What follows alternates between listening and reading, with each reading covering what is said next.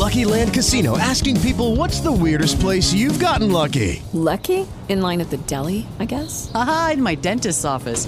More than once, actually. Do I have to say? Yes, you do. In the car before my kids' P T A meeting. Really? Yes. Excuse me, what's the weirdest place you've gotten lucky? I never win and tell. Well, there you have it. You can get lucky anywhere, playing at Lucky Land Slots dot com. Play for free right now. Are you feeling lucky? No purchase necessary. Void where prohibited by law. eighteen plus. Terms and conditions apply. See website for details. Ótimo dia para você que me ouve no Show da Cidade ou no podcast, de volta com a nossa coluna de economia. Semana muito movimentada nos assuntos econômicos, com desdobramentos importantes e dados recentes que vão nos ajudar a entender o momento da economia atual. Na nossa última coluna, falamos que o Orçamento Público de dois mil e vinte e um tinha sido aprovado e, apesar dos golpes e feridas, o assunto parecia encerrado. Mas essa semana trouxe ainda mais desdobramentos. Primeiro, o ministro da Economia, Paulo Guedes, vamos falar bastante dele hoje, demitiu o secretário especial da Fazenda, Valderi Rodrigues, por problemas na aprovação do orçamento. Acabou sobrando para uma pessoa do segundo escalão do governo, as trapalhadas do ministro e do Congresso. Segundo, diante do corte pesado de verba do I B G E para a realização do Censo de dois mil e vinte, que foi adiado para dois mil e vinte e um, o órgão declarou que era impossível realizá-lo, já que o valor necessário para o censo foi cortado de dois bilhões para apenas vinte e cinco milhões de reais, um corte absurdo de oitenta e oito por cento. Questionado, o ministro Paulo Guedes afirmou que o corte seria mantido e não haveria censo. Caro ouvinte, o censo é a ferramenta mais poderosa para conhecer a população brasileira e o Brasil. Hospitais, escolas, programas econômicos, investimentos, abertura de vaga de trabalho, política salarial, funcionamento do I N S S, produção de alimentos, planos de saúde, distribuição de juízes em comarcas, até a quantidade de policiais nas ruas e inúmeras outras coisas são calculadas utilizando dados valiosos obtidos no censo. Só países falidos ou em guerra, como a Síria ou o Afeganistão, que não têm essa pesquisa feita com frequência. Ocorre que a Lei oito mil cento e oitenta e quatro obriga o governo a realizar o censo a cada dez anos. E para garantir que ele seja feito, mesmo com corte de verba, o governador Flávio Dino, do Maranhão, acionou a Justiça e na quarta-feira foi determinado pelo S T F que a lei seja cumprida e o censo realizado em dois mil e vinte e um, uma derrota de Paulo Guedes. O ministro, pressionado, agora diz que não foi o Ministério que vetou o censo, e sim o I B G E, o que não parece ser verdade, já que o próprio I B G E defendeu a realização da pesquisa no começo de abril. E o ministro da Economia teve uma semana péssima.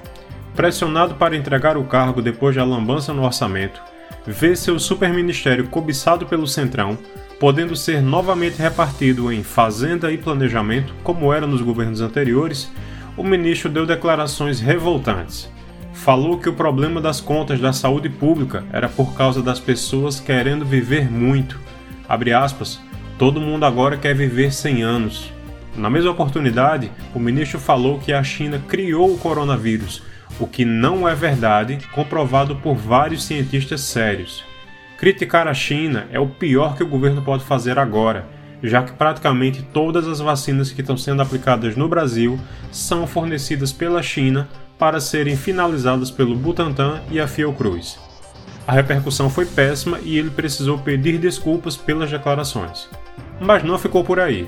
Em outra declaração, agora falando de educação, Paulo Guedes falou que o FIES, programa educacional que mais ajuda a formar universitários no país, criado no governo Lula, foi um erro, botou todo mundo na faculdade e bancou faculdade até para o filho do porteiro.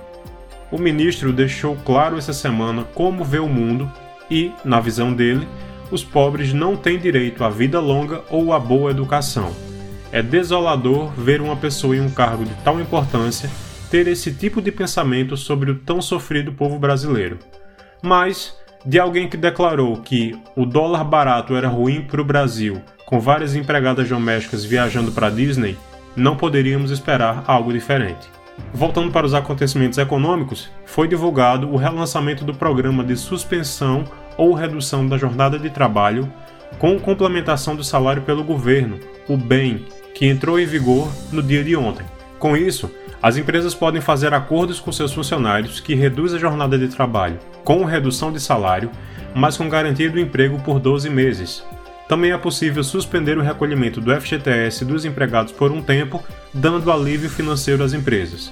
Se você é empresário e tem interesse nesse programa, entre em contato com o Sebrae, com a associação comercial da sua cidade ou com seu contador para mais informações.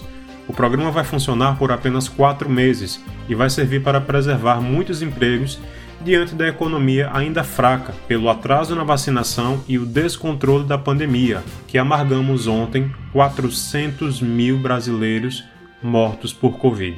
Deixo aqui meus sentimentos a todos os parentes e amigos de pessoas queridas que perderam a vida para esta doença tão violenta, principalmente ao saber que muitas dessas vidas poderiam ter sido salvas se a vacinação no Brasil começasse em dezembro com as doses que foram rejeitadas pelo governo.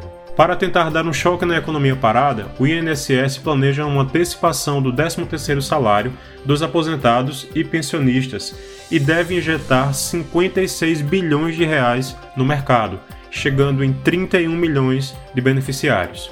Esperamos que esse valor crie uma corrente positiva na economia, já que as pesquisas de confiança do consumidor apontam que setenta e um por cento dos brasileiros acreditam que a economia só vai se recuperar mesmo em dois mil e vinte e dois, com a pandemia vencida. E seguimos com altos e baixos. Em fevereiro, foram criadas quatrocentas e dez mil novas vagas de trabalho. Já em março, foram cento e oitenta e quatro mil vagas, indicando uma desaceleração, mas ainda com um saldo positivo. Aguardamos os números de abril para acompanhar essa tendência. Seguimos na torcida pela vacinação o mais rápido possível para dar segurança aos trabalhadores e força na retomada econômica. Ficamos por aqui. No Instagram, siga arroba tiago ponto eco e até semana que vem. Hey guys, it is Ryan. I'm not sure if you know this about me, but I'm a bit of a fun fanatic when I can. I like to work, but I like fun too. It's a thing. And now the truth is out there. I can tell you about my favorite place to have fun. Chumba Casino. They have hundreds of social casino style games to choose from with new games released each week. You can play for free anytime, anywhere. And each day brings a new chance to collect daily bonuses. So join me in the fun. Sign up now at chumba casino dot com. No purchase necessary. V G W group. Void where prohibited by law. See terms and conditions. eighteen plus.